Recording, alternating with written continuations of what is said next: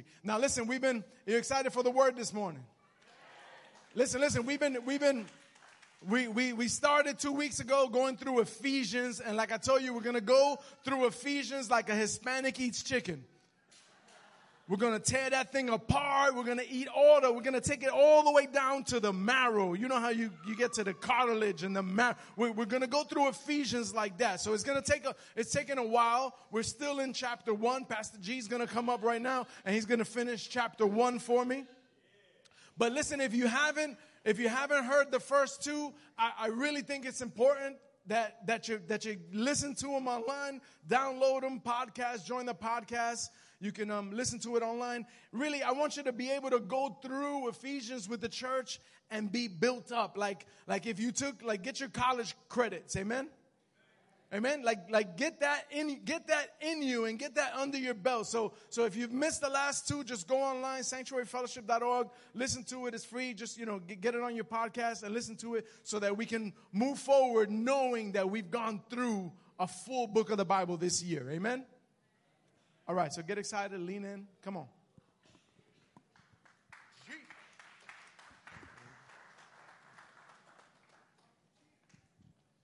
Amen. Before I start, I was doing some research because I know that some of you here, you're trying to live a healthy lifestyle. So I did some research on, on what are the right things to eat. So here's what I found out. The Japanese eat very little fat and suffer few heart, fewer heart attacks than the English. The Mexicans eat a lot of fat and suffer fewer heart attacks than the English. The Japanese drink very little red wine and suffer fewer heart attacks than the English. The Italians drink a lot of red wine and suffer fewer heart attacks than the English.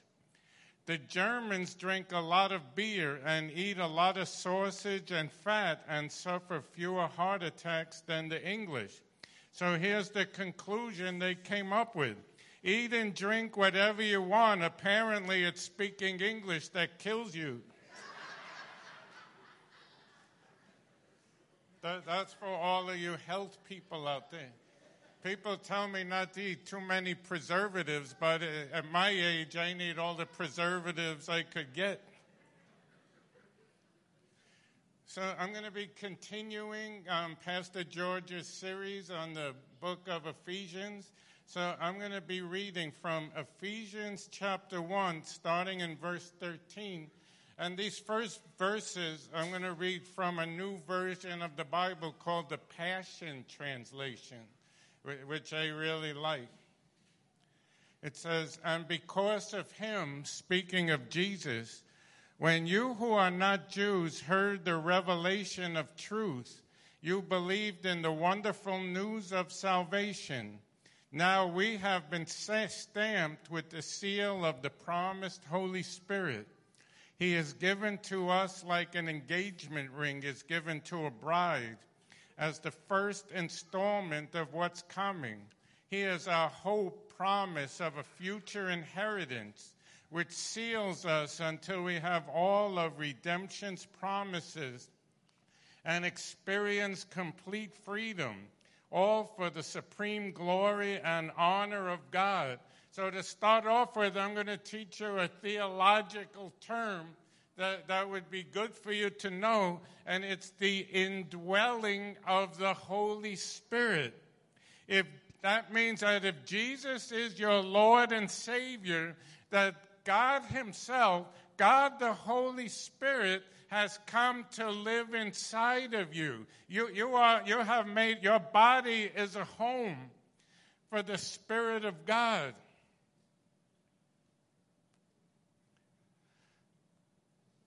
You see, God Himself is in you. You carry the power, the presence, and the wisdom of God on the inside. That means that you lost the excuse of saying, I'm only human, because God in you makes you superhuman. So everyone's impressed with all these superheroes when you yourself got the God of the universe. You carry him around, realms of glory everywhere that you go.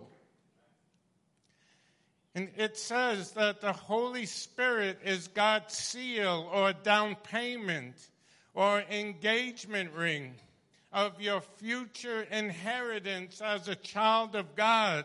The Holy Spirit that you carry is, is a sign of God's promise of your future inheritance. What is your future inheritance? Maybe you don't have any relatives that are going to leave you anything. What kind of future inheritance do we have? Paul said in, in 1 Corinthians 2 9 that no eye has seen, no ear has heard, and no mind has imagined what God has prepared for those who love Him. You see, God has great blessings for you here in earth as you live your life here. He has plans to bless you, to do, for you to do great things on the earth. But this world, it's saying, is not your final end. This is not your final home.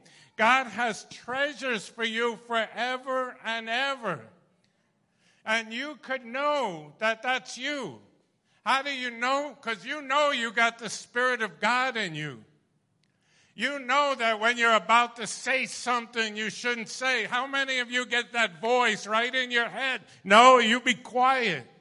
No, don't do that.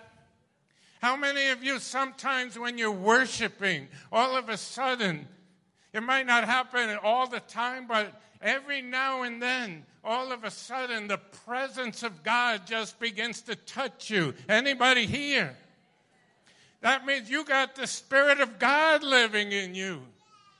That Holy Spirit helps you here on earth, but it's also a deposit of the future promise that you're going to be in eternity with God forever and ever. That even if you died today, that you would go right into the glory realms of heaven.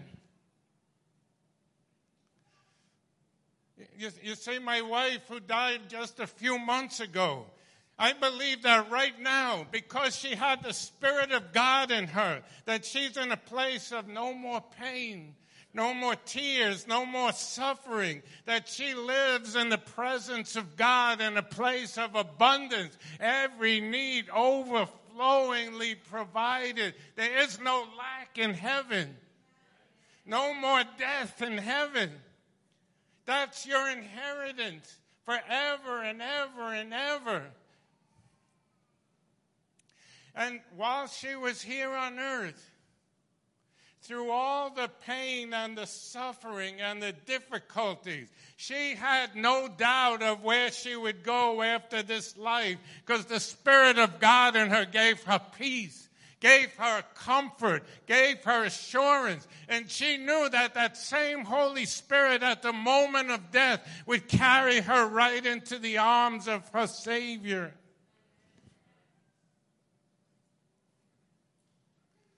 You see, there's a lot of things that I enjoy in this world.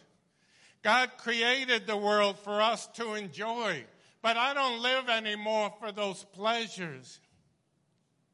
Paul said in Philippians 3:14, I press on to reach the end of the race and receive the heavenly prize for which God through Christ Jesus is calling us. Paul wasn't saying, I don't care about this world. I don't care about people. Let's just get out of here. I'm not going to do anything. This world is not my home. Paul was saying, I have times of joy in this world. There's people I love deeply. Um, my life is making a difference, but my eyes are not on the pleasures, not on the treasures down here, the riches that are passing away. But Paul said, My eyes are on the treasures and the glory that God has stored up with, for me.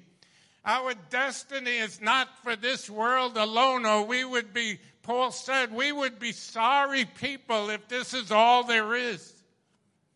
But the Holy Spirit is given as an engagement ring that one day we're going to be in the presence of Jesus and we're going to belong to Him forever and ever throughout all eternity.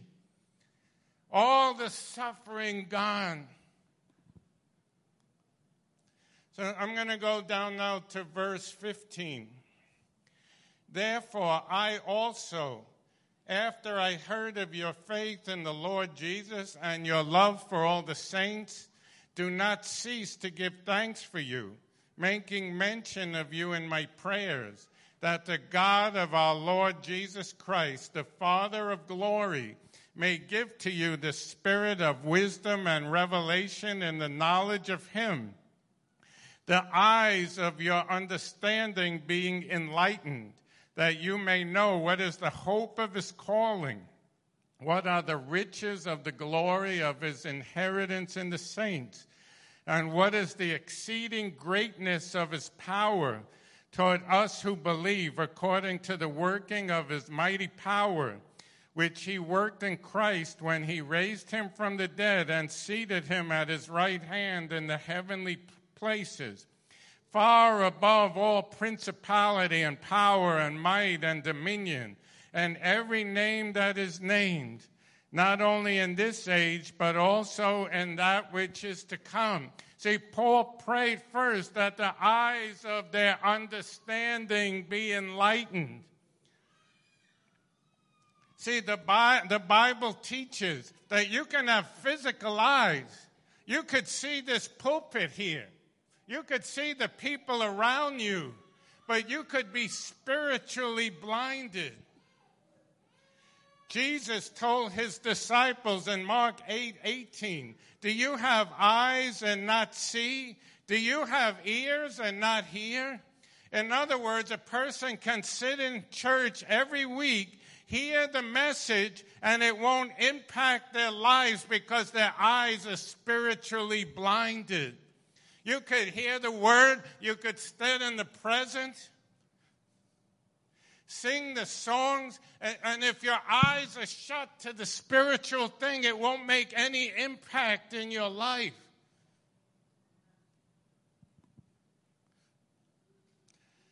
You see, there are different types of eyes other than our physical eyes that we could see the world through. We have the eyes of our past. Those of you who came from an abusive background, you might see yourself as worthless and others as untrustworthy. If we look at the world through eyes of pain and disappointment, everything is another potential hurt. Every person is a potential rejection. See, we can look through the eyes of the past we can look through the eyes of religious hypocrisy. Those are people who see themselves as clean and pure and holy and point fingers at everyone else as a dirty sinner. Oh, how bad your sins can look when they're committed by somebody else. We can also look through the eyes of the culture that we live in. And very often, the values of our culture are the exact opposite of God's truth. In our culture, for example, people are given a value and worth according to how much money they make, what country they came from, their appearance, how many followers do they have on Twitter that's not the kingdom of God. That's not the values that God upholds. God looks at you and he sees that you are created in his image. He looks at you through eyes of love. You can't look at yourself through the eyes of this culture that sees people as worthless because they don't fit in. You are beautiful in the kingdom of God. The culture tells us that it's okay to live however you want as long as you don't hurt anybody else. If I look through those eyes,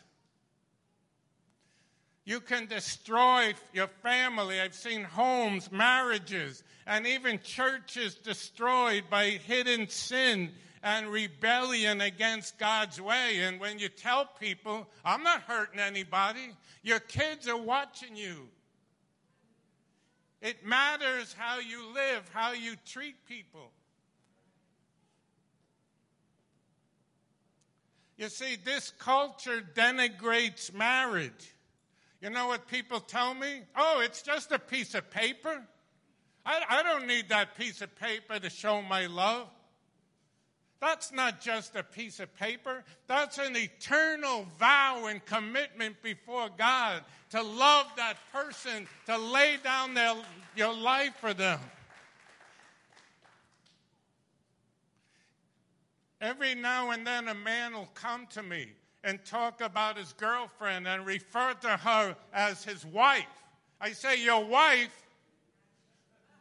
You single women, if you don't have a ring in your finger and that man is not committed to love you through poverty and sickness, to sit in hospital rooms, if he's not committed to die for you, he, you are not his wife. Those are the eyes of this world, the eyes of this culture. That's not what marriage is. That man is not your husband. If, if he's not willing to stick with you, no matter what, for all, right up until the last day, till death do us part, that ring matters. The piece of paper matters.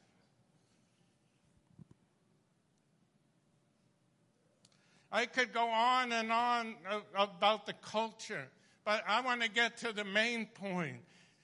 We have also what the scripture called the eyes of our understanding, which is our spiritual eyes.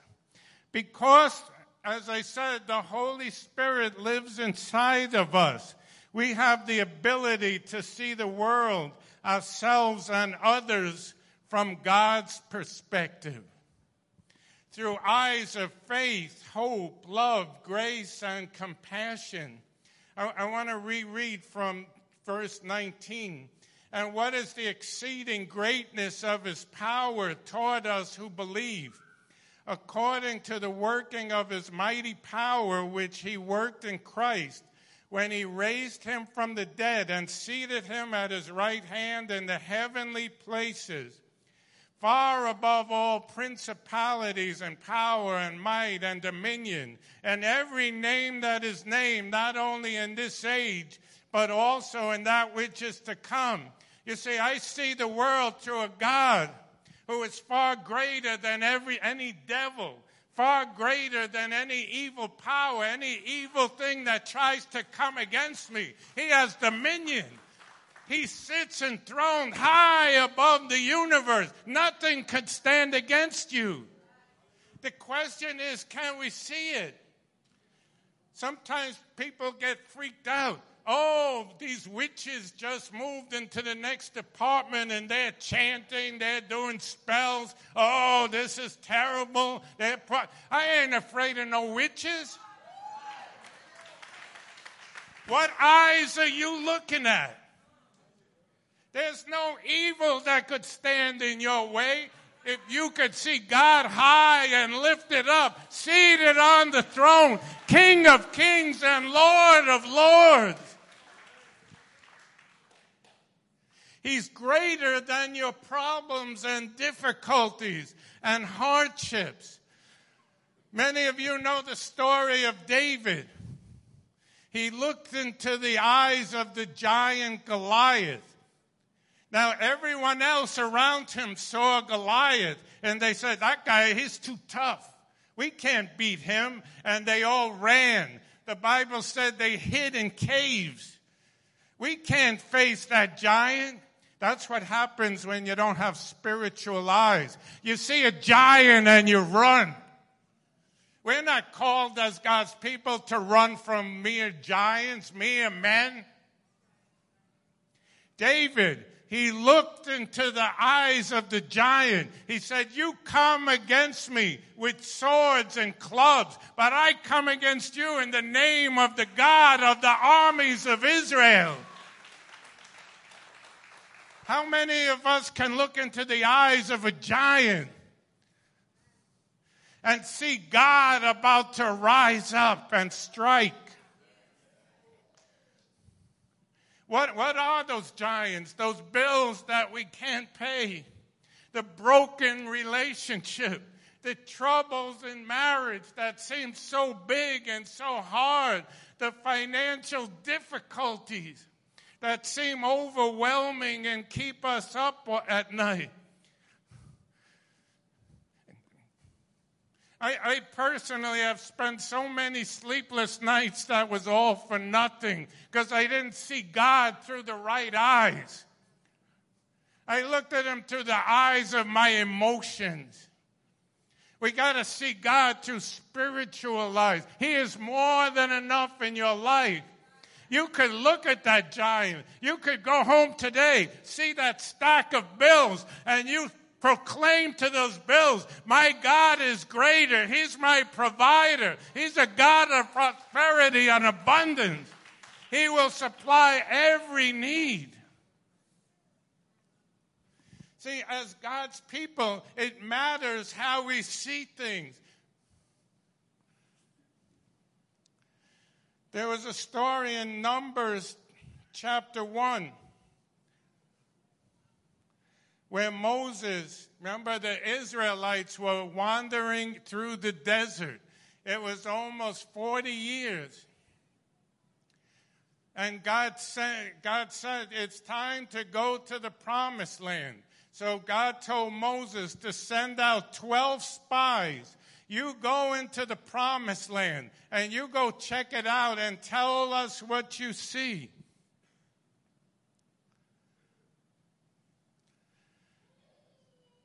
The first 10 spies, they came back with a bad report. They said, We saw giants and we were like grasshoppers in our own sight, and so were we in their sight. They went into the land, and the land was filled with riches, prosperity, anything that you would ever want all God's blessing and abundance. But they said, we can't take that land. When we saw the giants, these are big giant warriors. When we saw them, we, we looked at ourselves as grasshoppers, and they see us as grasshoppers. You know that you are not a grasshopper, you are not insignificant, and you need to stop looking at yourself in that way. You are not a nobody. You got the power of God in you. You are a carrier of the very heavens of all of glory, the fullness of God living in you.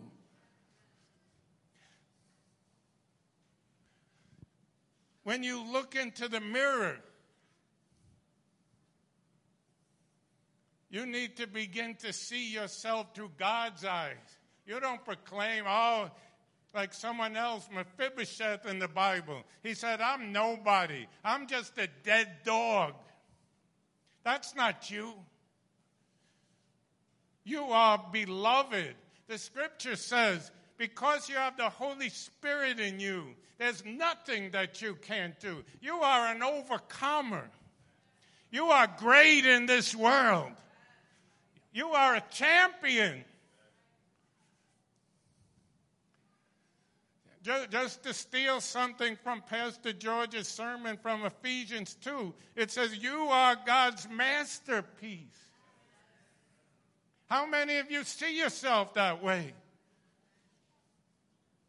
It's not being humble if I walk around tearing myself. I'm just so nobody. I'm nothing. I'm so humble. I don't care who walks through that door, what movie star, what, what rap artist, what famous preacher. You can walk right up to them, shake their hand, and look them right in the eye because they might be great, but you're great too.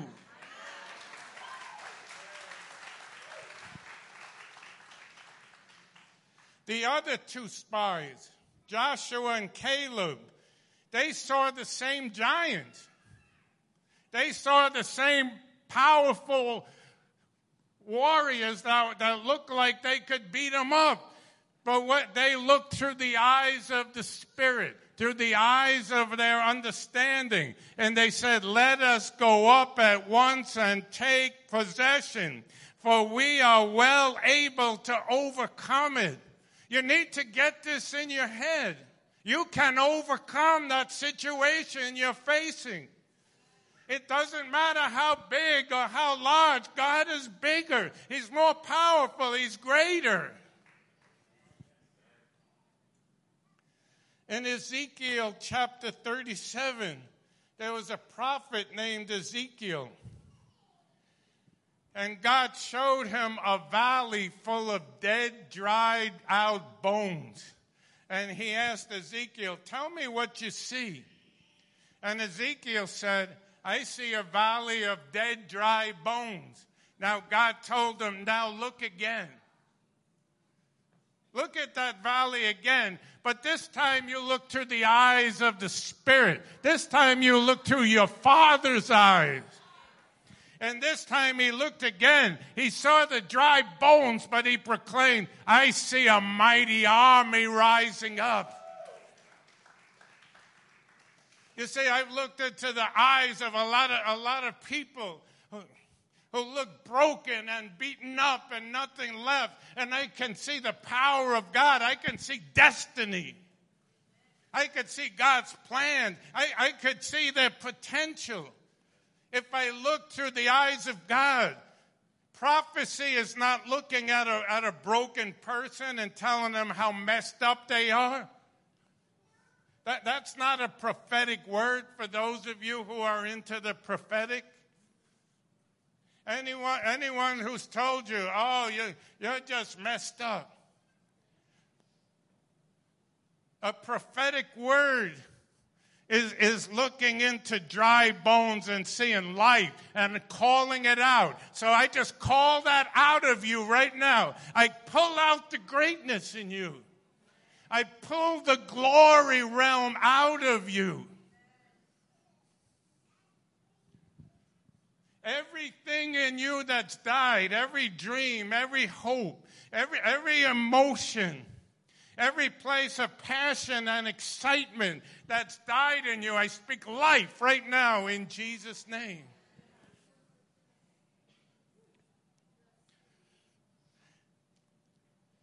Jesus, in the New Testament, he looked into the eyes of broken, lost sinners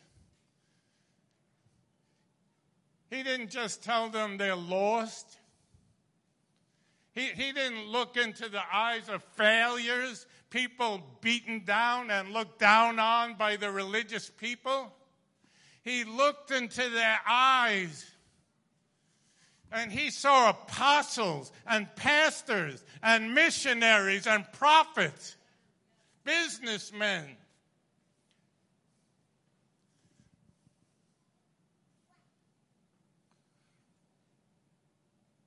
He also looked into the eyes of proud religious pe- leaders and saw spiritual death and fake religion. See, God could keep you from getting hooked up with the wrong person if you look at them through the eyes of the Spirit. There's been many times in the past in ministry where I hooked up with the wrong people because I looked at them through my natural eyes. I was impressed by their Bible knowledge. I was impressed by their gifts, by their outward appearance. But I didn't look by spiritual eyes into the heart of the person. There's a word for that in the Bible. It's called discernment.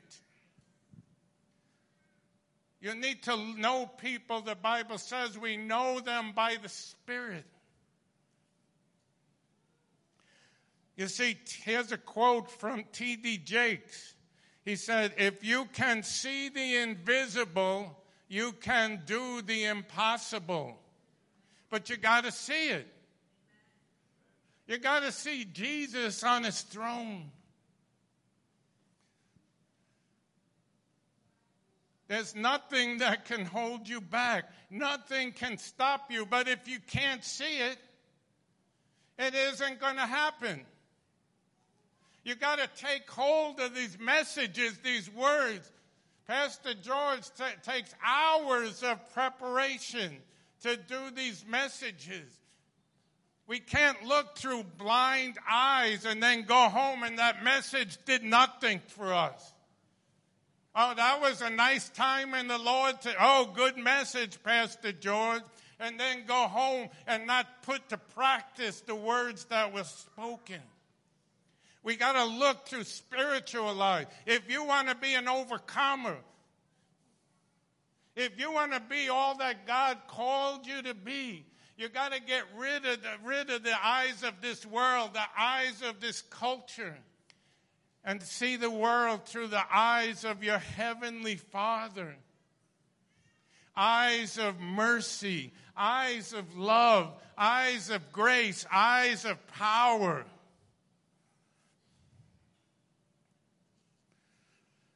You see, just to give a short testimony, because of how I grew up, my tendency is always to imagine the worst possible outcome in every difficult situation.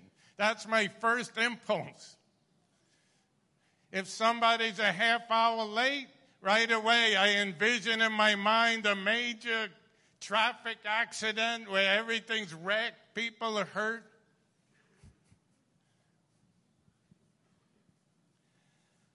Well, soon, right, right, just a short time after my wife passed away, I was telling Jessica Vasquez, our crack, our crack real estate agent, see, I gave you a plug.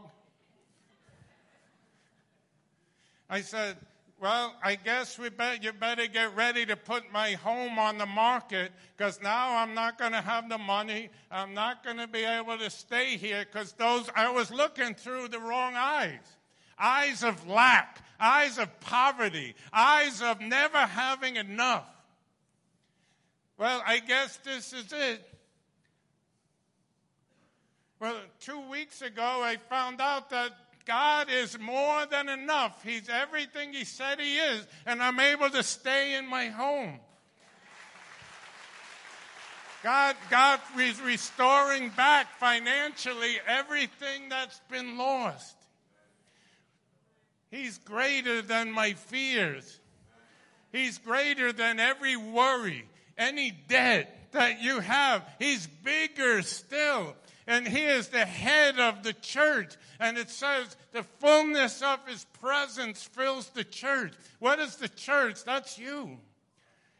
It's not about a building. That's what I used to think years ago. I used to go running everywhere because I thought this building over there, that one's special. If you want to meet God, you better go down to that building. Until I found out it's not about a building, it's about God's people carrying His presence into your job, into your home, your school. I'm going to ask Lee to come. Lee's going to come right now and testify.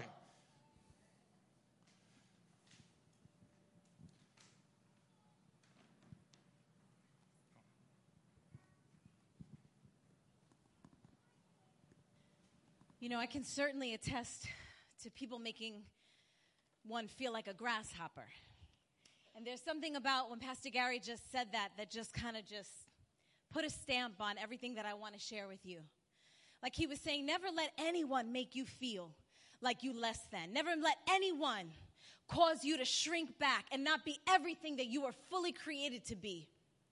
A very long time ago, before I got saved, I've shared this with you guys before, but I got saved because I was in the music industry. And when I got saved, the Lord spoke to me very, very clearly. And he said, I don't want you part of that world. He said, I want you to come out from that and I want to teach you how to sing for me. So I was like, all right, Lord. He said, I'll, I'll, I promise you. His promise to me was that, you know, that he would fulfill a longing in my heart to sing, but it would be done a different way. Not in a way where I would have to try to open up doors for myself and provide the right opportunities and compromise my integrity for the opportunity to sing, right?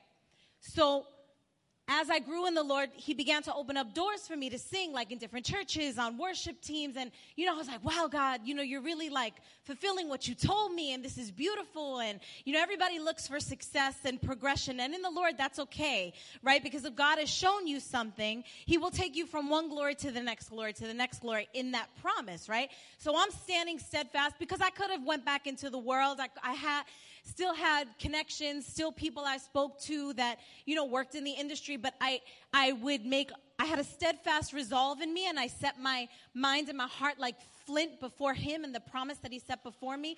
And I was like, no, you know, I want to sing for Jesus and I don't want to compromise that. Well, several years ago, it's probably close, closer now to a decade ago, I was in a church um, that was very, very popular and is known around the world. And my husband and I helped um, this church to be planted in New York City.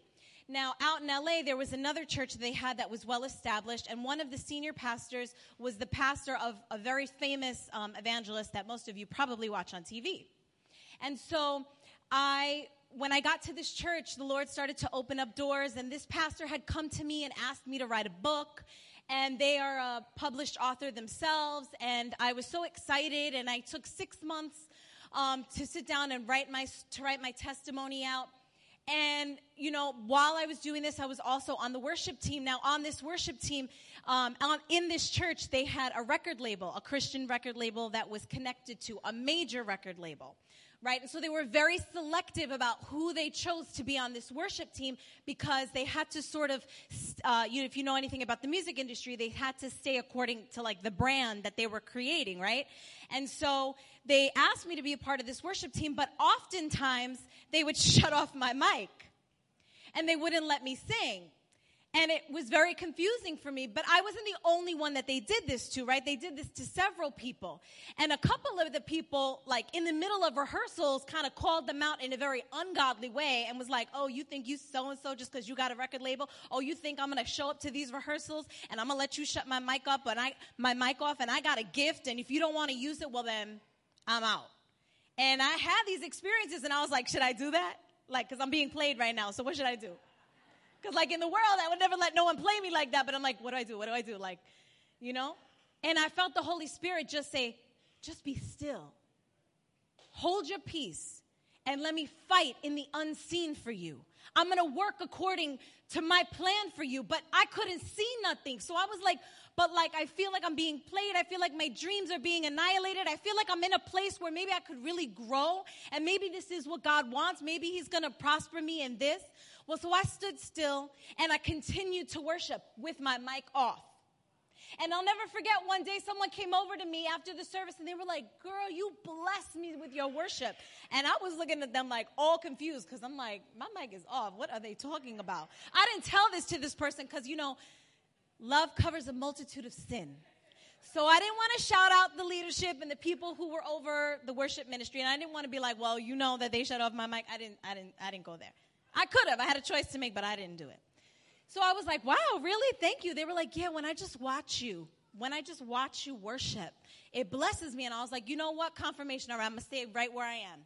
Well, one day we were switching locations, and our we were functioning out of like a house. It was kind of like a house church, and then we got established, and we were downtown in Manhattan, and our services were being housed in a very popular Christian television station studio. And so the very first time that we were going to gather, um, some of the pastors from LA were getting ready to um, visit our service that night, and the pastor out in LA had said to me, "Hey, I'm gonna like announce that you wrote this book, and so um, we're gonna do like a whole thing, and like I really like for you to sing that night." And he didn't know because this pastor was overseeing out from the West Coast, so he didn't know my mic was being shut off. And he came to me and he's like, "Hey, so you know, could you sing like that song?" And I'm like okay, cool. Yeah, I'll do it. And I was like, wow, God, like, you know, and I felt like satisfied right there, like redemption. Yes, God, you have my back. I'm doing it, right?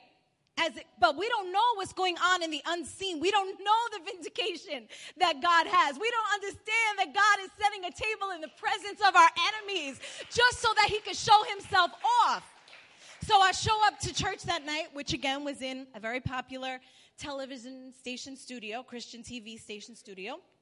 And they announced that I'm writing this book, and I'm like, wow, that's so cool. Like, you know, and I get up on stage and I sing my song, and I just sing it with everything I got, right? I'm singing on a mic that CeCe Winans had sang on, and I was like, oh my God, like, vindication, right? Thinking like this was it. God did his thing. Well, after the service, just so happened that the owner of the station, his son, who was also at that time part owner of the television station, was sitting in the audience unbeknown to me. And so he came over to me after the service and he said, and I recognized him immediately because he had frequently made appearances on this television station. And he came over to me and he said, Wow, you know, I just want you to know that, like, you really blessed me. Like, you really, like, that worship, it was beautiful. And I was like, Oh, thank you. Like, wow, okay, yeah, thank you. And he's like, I'm just wondering, would, would you be interested in, like, coming on this very popular television show that they had on the station? He's like, Would you be interested in coming on the show and being, like, our featured singer? for the evening for this show. And I was like, what? And he was like, yeah, I would love for you to like just come in. You'll be our featured singer. You sing two songs. And just so that you know, it's aired all around the world to millions of people. And I was like, what? I was like, okay, I'll do it. I mean, fearful as all get out, but I was like, all right, I'll do it. And then a couple days later, the people who had shut my mic off, they saw him talking to me. So they were like, why are you talking to her? right? Because these were the people that made me feel like I was a grasshopper. These were the people that if I would have fixed my eyes on what they were doing, I would never have gotten to the point where I would I could trust God to fulfill the thing that He had been calling me to do. So they came over and they were like, "What was that about?" And I was like, "Oh, you know, I played it cool." I was like, "Oh, you know, they just asked me to be on that show." He was like, "What?" I was like, "Yeah." And then they acted like it was no big thing, right? They were like, "All right, cool." Still kept shutting my mic off. Then two days later, they were like, hey, you need anybody to play for you? You need anyone to back you up? You need anybody to. I was like, nah, I'm good. I'm actually going to use tracks. Like, I, I, I like kind of wanted to play them and made them feel like I was being like that, but I really had to use tracks. So I was like, nah, I'm good. I'm good.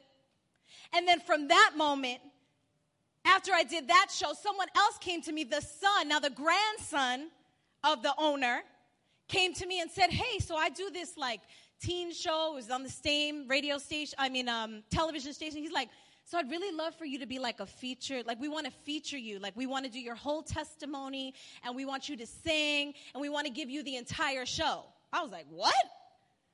Okay. So a few weeks later, I show up at the television station again, but I'll tell you this because they fancy, right? So I had a dressing room, right? So I was in my dressing room and I'm like, wow, God, look at what you've done. Look at what you did. Look at how you vindicated me to millions, in front of millions of people all around the world. They didn't know I was being vindicated while they were watching me sing on TV, but I knew what God was doing. And then I had this man come in. Because sometimes we could think that once God does that thing, that that's it, that, that, that the buck stops there, and then, you know, we good and we can move right along. Well, I'll never forget, there was an evangelist on the show that night, and he was preaching. And when his segment was over, in between mine and his, he came into my dressing room and he said, Can I pray for you? I don't know this man from Adam. I don't know him. He walked in, he began to pray for me, and he began to say, Don't let what your eyes see right now in front of you determine what's going to happen. He said, because I'm telling you, you haven't even begun to scratch the surface. You've only begun to scratch the surface of what God is about to do in and through you. This is not it. And it's not over. And I just fell to my face and I was like, Lord, have your way because what we don't understand is that there is an unseen world, is that there is something that's happening behind the scenes, behind the curtain that we don't understand. But yet, same in the still, we have a very real adversary that wants to use the lives of hurting people to try to destroy who we are. But you've got to know that God is faithful to the thing that He's called you to. And even though people may rise up to try to speak against you, and people may rise up and they may try to set themselves so that you may feel like a grasshopper, right? They might become like a giant in your land. But God is saying, But I'm going to set a table for you in the presence of your enemies so that I can be exalted, not so that you can walk around and being like, Yeah, look how good I look. No, it's not for that. So that even your enemy can see how much God loves. so that even those who stand against you, they can see that there is real vindication from the Holy Spirit. Amen. And I want you to know this morning that God is doing something that you cannot see. The same way that God did it for David, the same way that God did it for Elijah, the same way that God did it for Paul, the same way that God did it for Peter. God is working out a good plan so that you might know that He is for you and not against you. That thing He promised you is going to come to pass. But we have to, like I was saying earlier in Colossians, we've got to fix our eyes. We've got to set our hearts and set our minds to see things that are above, to set our eyes on the work of Christ, to say, I'm not going to look what's happening in front of me. I'm going to set my eyes to the Spirit. I'm going to, I'm going to, I'm not going to react when something doesn't go my way. I'm not going to react when people do me wrong. I'm not going to do that. Don't do that. Don't do that. Because God's got a better plan. God's got a better way of working that thing out for you so that He can be glorified. Amen. Can we rise to our feet for a moment? I'm going to ask Nathaniel to come up. I just want to sing something over you because I really believe that God wants to open the eyes of your understanding.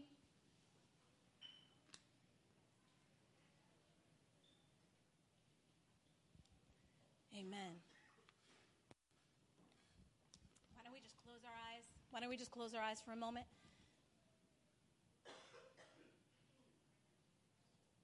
Hallelujah, Jesus. We give you praise. Open our eyes, God. Open our eyes to the unseen, Jesus.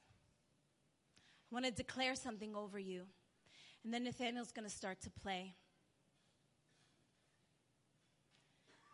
Chains be broken, lives be healed, eyes be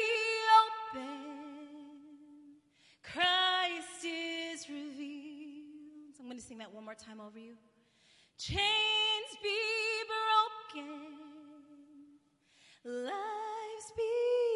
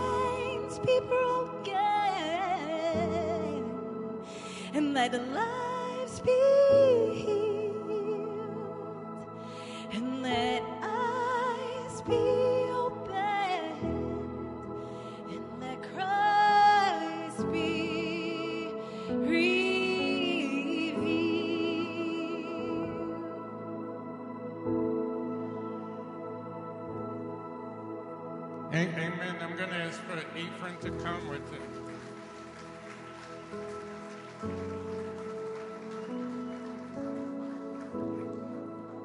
And, and I just want to pray. See, I, I've struggled with that my whole life, that grasshopper syndrome. Often feeling like a nobody, inconsequential, I don't matter until I learned to begin to see myself through the eyes of a Savior who loves with a powerful, everlasting, everlasting love. My value comes from Him. I couldn't see that. Anyone else here beside me struggle with that? Just where you're at. If you raise your hand, I'll just pray for you right now. Father, I just pray right now, God, over each one whose hand is raised.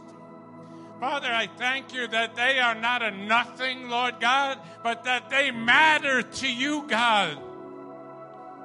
They are powerful. They are meaningful in your sight.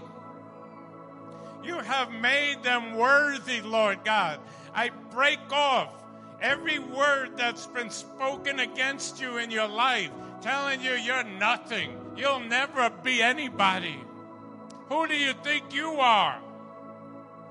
I break those words right now in Jesus' name. And I release to you eyes that can see the love of a Savior. The depth, the Bible says, oh, how great is the depth, the width, the height of His love. It's unimaginable. The human mind can't see it. I bless you right now with that knowledge as we worship God in closing.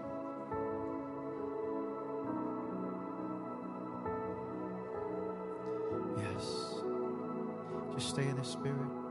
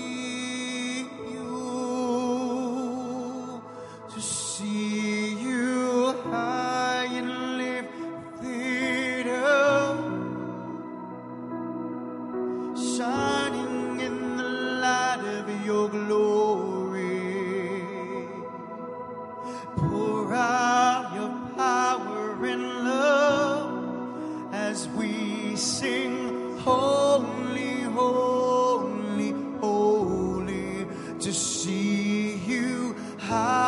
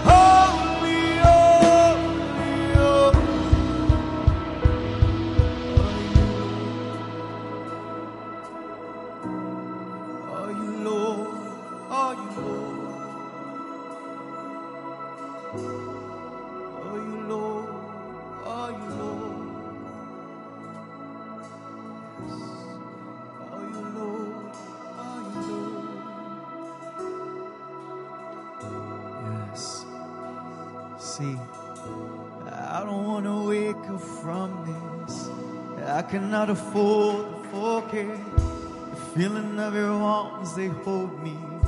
The power of your skin is lovely. You provoke a man to bow down. I get on my knees and cry out everything I have.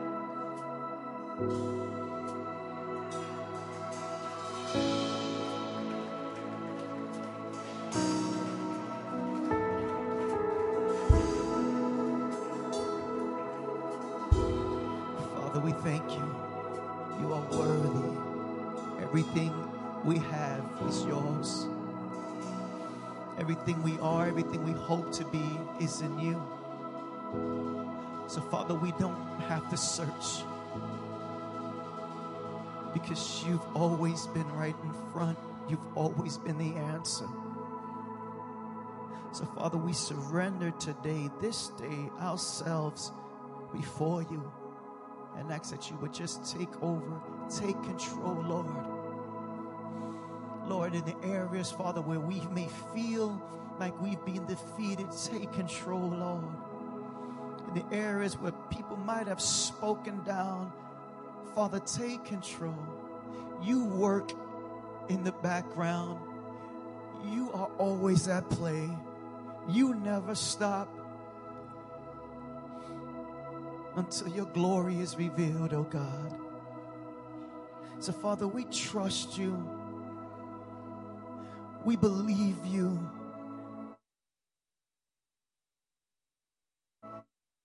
Day, Lord. And we leave this place much more encouraged than we came in, oh God, knowing that you would speak right to our hearts, that you would bring a message so personal, oh God, to those that may be struggling today. And that you would speak a personal message to those who need to be strengthened today.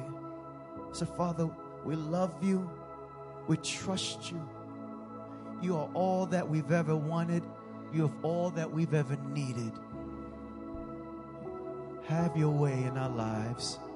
Just want to say you guys are blessed to be a blessing. Have a wonderful week. Yes.